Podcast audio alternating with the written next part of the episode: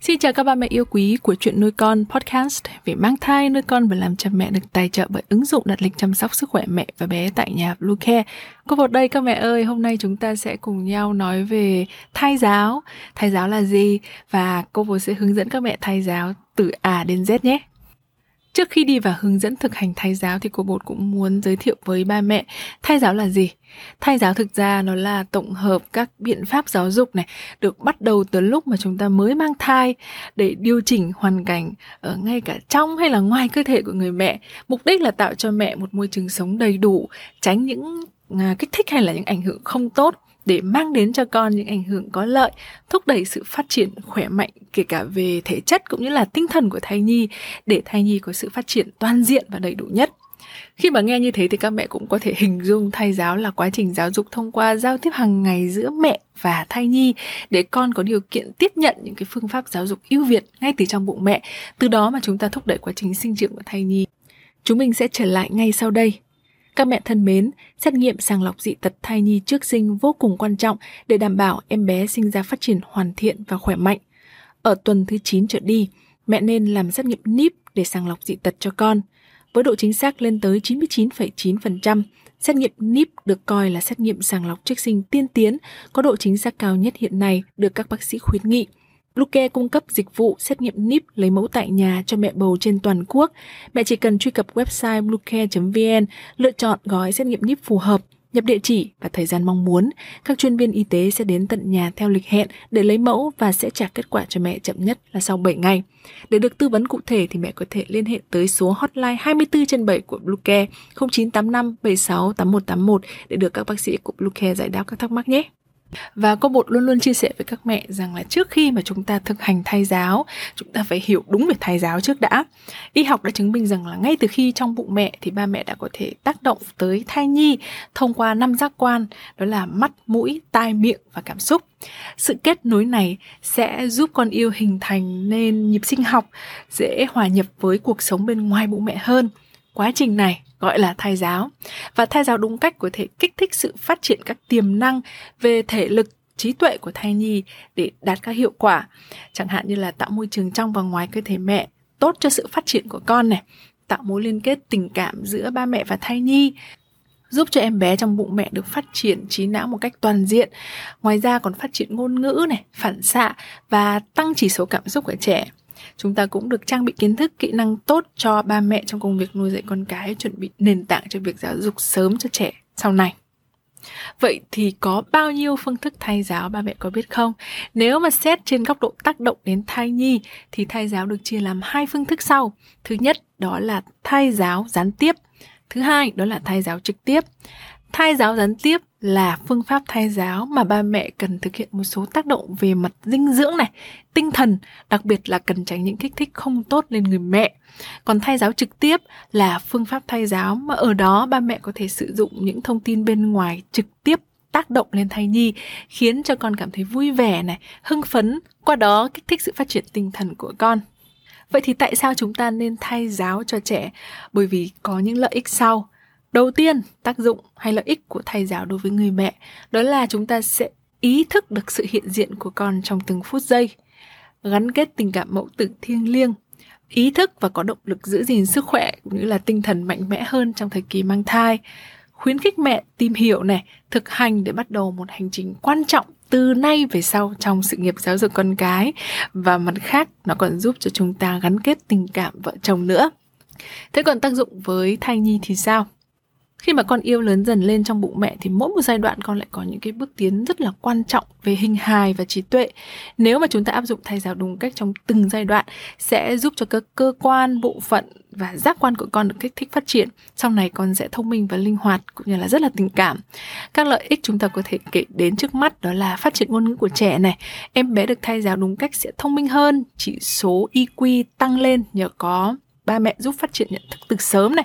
Thai giáo còn giúp cho trẻ có phản xạ tốt hơn. Thai giáo làm tăng chỉ số cảm xúc của trẻ, giúp cho trẻ tăng khả năng nhận thức, hiểu và truyền đạt sau này. Thai giáo còn giúp con cảm nhận được tình yêu vô bờ bến của ba mẹ nữa. Một câu hỏi mà cô Bột cũng nhận được rất nhiều từ các mẹ đó là chúng ta nên thai giáo từ tháng thứ mấy. Trên thực tế thì không có một cái mốc thời gian cố định để bà mẹ có thể bắt đầu quá trình thai giáo cho thai nhi. Dựa vào các cột mốc phát triển của em bé về thính giác, khứu giác, xúc giác, thị giác, vị giác mà bà mẹ sẽ đưa ra chương trình thai giáo phù hợp cho bé từng giai đoạn. Đó có thể là ngay khi chúng ta vừa mới mang thai, hay là tam cá nguyệt thứ 2 hoặc là tam cá nguyệt thứ 3, các mẹ hãy cứ thai giáo cho con một cách thật là vô tư. Cô Bồ sẽ nói đến cái giai đoạn vàng nhé, để thai giáo hiệu quả cho con. Nhiều ba mẹ thì nghĩ rằng là chỉ khi nào mà mình mang thai thì bắt đầu mình mới thai giáo cho con. Nhưng mà thực tế thì chúng ta có thể bắt đầu sớm từ cái thời điểm mà chúng ta chuẩn bị mang thai. Ngay từ khi mà chúng ta có ý định mang thai ấy, chúng ta hãy thực hành thai giáo từ sớm cho con đi các mẹ. Chúng ta có thể là điều chỉnh tâm lý này, sức khỏe, môi trường sống, cũng như là chế độ nghỉ ngơi, ăn uống cho tốt. Bởi vì những cái điều này sẽ tác động rất lớn đến việc thụ thai, và sự kết tinh của trứng cũng như tinh trùng khỏe mạnh sẽ tạo nền tảng cho em bé phát triển rất là tốt về thể chất và trí tuệ khi mà vừa thành hình. Và giai đoạn vàng thai giáo trong mỗi một thời kỳ là chúng ta phải bám sát cái cột mốc phát triển của thai nhi. Muốn được như vậy thì ba mẹ phải biết thính giác, khứu giác, xúc giác, thị giác, vị giác của con phát triển trong giai đoạn nào để có cái phương pháp thai giáo phù hợp đúng lúc. Bây giờ thì cô Bồ sẽ nói kỹ hơn một chút về cách tiến hành thai giáo giúp bé phát triển tối ưu thông qua kích thích 5 giác quan nhé. Chúng ta đều biết rằng 5 giác quan là cửa ngõ để mà con cảm nhận được thế giới bên ngoài. Và trong quá trình 5 giác quan ấy đang hình thành và phát triển thì chúng ta phải biết tác động đúng cách để con được phát triển toàn diện và đầy đủ nhất. Cô Bồ sẽ điểm qua các cái kích thích giác quan cho con nhé. Đầu tiên là thai giáo bằng thính giác. Các hoạt động thai giáo để kích thích đôi tai của bé thì đều được gọi là thai giáo thính giác. Thai nhi sang tuần thứ 16 đã có phản ứng với âm thanh, và từ tuần 24 đến 25 của thai kỳ thì hệ thống truyền âm thanh đã bắt đầu hoàn chỉnh. Vào khoảng mốc thời gian này thì ba mẹ nên thực hiện thai giáo thính giác cho con. Các hoạt động để có thể thai giáo thính giác cho con có thể kể qua như là nghe nhạc này, trò chuyện này, đọc truyện này và nói chuyện. Đơn giản thế thôi. Tiếp theo đó là thai giáo bằng thị giác. Các cái hoạt động thai giáo để kích thích đôi mắt của con thì đều gọi là thai giáo thị giác. Từ tuần thứ 18 của thai kỳ thì con yêu bắt đầu có khả năng cảm thụ ánh sáng. Đôi mắt bé sẽ phát triển mạnh từ tuần thứ 26 trở đi, và cho đến tuần thứ 33 thì con ngươi của con đã có thể co giãn khi tiếp xúc với ánh sáng. Và mẹ hãy thai giáo ánh sáng để giúp cho con có đôi mắt khỏe mạnh tinh anh khi chào đời. Thứ ba đó là thai giáo bằng vị giác. Vị giác là giác quan phát triển sớm nhất, hình thành và phát triển ngay từ tuần thứ 13 của thai kỳ, và đến tuần thứ 16 thì bé đã bắt đầu có gai lưỡi để cảm nhận các mùi vị khác nhau. Thứ tư là khứu giác. Và tuần thứ 9 của thai kỳ thì khoang mũi của bé đã được hình thành đầy đủ. Các dây thần kinh kết nối khứu giác với não bộ bắt đầu làm việc từ tuần thứ 13, và theo đó phải đến tuần thứ 36 thì khứu giác của bé mới hoàn thiện và phản ứng với mùi thông qua nước ối của mẹ. Lúc này thì mẹ có thể bị nhạy cảm với mùi do nội tiết tố thay đổi. Để mà kích thích phát triển khứu giác của bé thì mẹ nên tìm các loại hương dịu nhẹ chiết xuất từ thiên nhiên, và chúng ta nên sử dụng các mùi hương từ cỏ cây, hoa quả. Và cuối cùng thứ năm đó là thai giáo bằng xúc giác. Từ tuần thứ 8 trở đi thì cùng với sự phát triển của thính giác và thị giác thì con bắt đầu cảm nhận những gì tồn tại xung quanh nhờ xúc giác bắt đầu phát triển. Ba mẹ nên bắt đầu các hoạt động kích thích xúc giác của trẻ, chẳng hạn như là vuốt ve này, massage nhẹ nhàng, âu yếm lên các cơ quan cảm nhận xúc giác của con để bé cảm nhận được tình yêu thương của ba mẹ. Từ đó các tế bào não cũng được hoạt động tốt hơn, phản ứng của bé với tác động bên ngoài cũng trở nên nhanh nhẹ hơn. Và thông qua 5 các giác quan đó thì rất là nhiều các hoạt động thai giáo phổ biến mà cha mẹ thường hay áp dụng cho con. Cô Bố sẽ liệt kê đây nhé. Thai giáo vận động này, thai giáo dinh dưỡng, thai giáo âm nhạc, thai giáo ngoại ngữ, thai giáo mỹ thuật, thai giáo tri thức, thai giáo tinh thần thông qua thiền và tưởng tượng, thai giáo vận động, thai giáo cảm xúc, thai giáo bằng trò chơi. Và cùng với những cái biến tấu đó thì mỗi một nước lại có những cái cách thức thai giáo cho con được đặt tên khác nhau, chẳng hạn như là Haptamoni kiểu Pháp, Thai giáo kiểu Hàn Quốc, phương pháp thai giáo kiểu người Do Thái, phương pháp thai giáo của người Nhật Bản. Để mà được hướng dẫn chi tiết cụ thể từng cái loại hình thai giáo cho bé thì cô Bột xin mời mẹ hãy truy cập blog.bluecare.vn, hãy tìm chuyên mục thai giáo, trong đó có tất tần tật những thứ mẹ đang cần.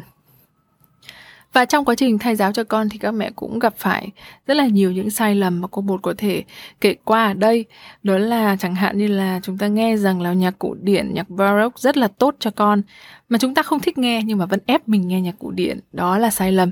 Hoặc là chúng ta nghe, có thói quen nghe nhạc với âm lượng lớn, sập sình, và đến khi mà bật cho con nghe thì chúng ta cũng bật âm nhạc với âm lượng lớn, cũng là một sai lầm tiếp theo mà cô thấy rất là nhiều mẹ gặp phải. Sai lầm thứ ba đó là ai cũng biết rằng là vuốt ve massage là một trong những cái biện pháp thai giáo hiệu quả cho con. Nhưng mà cái chuyện mà chúng ta thường xuyên xoa bụng bầu vào những thời điểm không thích hợp thì cũng là một cái sai lầm mà rất nhiều mẹ bầu gặp phải. Và cuối cùng cô Bột xin chia sẻ điều này. Rất là nhiều mẹ băn khoăn là làm sao để biết là thai giáo có hiệu quả hay không. Chúng ta thường đọc sách rồi nghe người này người kia nói là con phản ứng lại như thế này như thế kia, và chúng ta mong chờ cái phản ứng đó. Đôi khi con mình lại không có những cái phản ứng giống như là sách hay là những các mẹ khác miêu tả. Chúng ta băn khoăn và tự hỏi rất là nhiều. Nhưng từ kinh nghiệm của mình thực hành thai giáo với hai bé nhà cô Bột thì cô Bột muốn chia sẻ với mẹ điều này. Cái điều cốt lõi quan trọng nhất của thai giáo đó là tâm trạng và sức khỏe của người mẹ. Nếu mà chúng ta có một cái thể trạng tốt ngay từ thời điểm tiền mang thai cũng như là xuyên suốt quá trình thai kỳ thì chúng ta sẽ nuôi dưỡng được em bé phát triển toàn diện. Nếu mà chúng ta có một tinh thần thoải mái, chúng ta thăm khám sức khỏe trước khi mang thai và khám thai định kỳ, áp dụng chế độ ăn uống khoa học đủ dinh dưỡng thì chúng ta cũng sẽ sinh ra một em bé vô cùng khỏe mạnh. Và cái quan trọng nhất là chúng ta có thể cảm nhận được con, ý thức sự hiện diện của con. Chúng ta trao cho con niềm tin, trao cho con tình yêu thương. Cứ làm đi, rồi sau này khi mà con sinh ra đời thì ba mẹ sẽ tự cảm nhận được cái hiệu quả của thai giáo. Nó kỳ diệu lắm. Trên đây là những cái chia sẻ rất là chân thành của cô Bột, hy vọng rằng sẽ hữu ích với các mẹ. Cô Bột xin mời mẹ ghé blog.bluecare.vn tìm chuyên mục thai giáo, trong đó có tất cả các chia sẻ của cô Bột liên quan đến chủ đề này. Và đừng quên bấm theo dõi các nền tảng của Chuyện nuôi con, Thai giáo và giáo dục sớm, Easy nuôi con nhàn tênh, Chuyện mang thai và làm mẹ, để cô Bột có cơ hội được đồng hành với mẹ dài hơn trong hành trình nuôi dạy con nhé. Xin chào và hẹn gặp lại.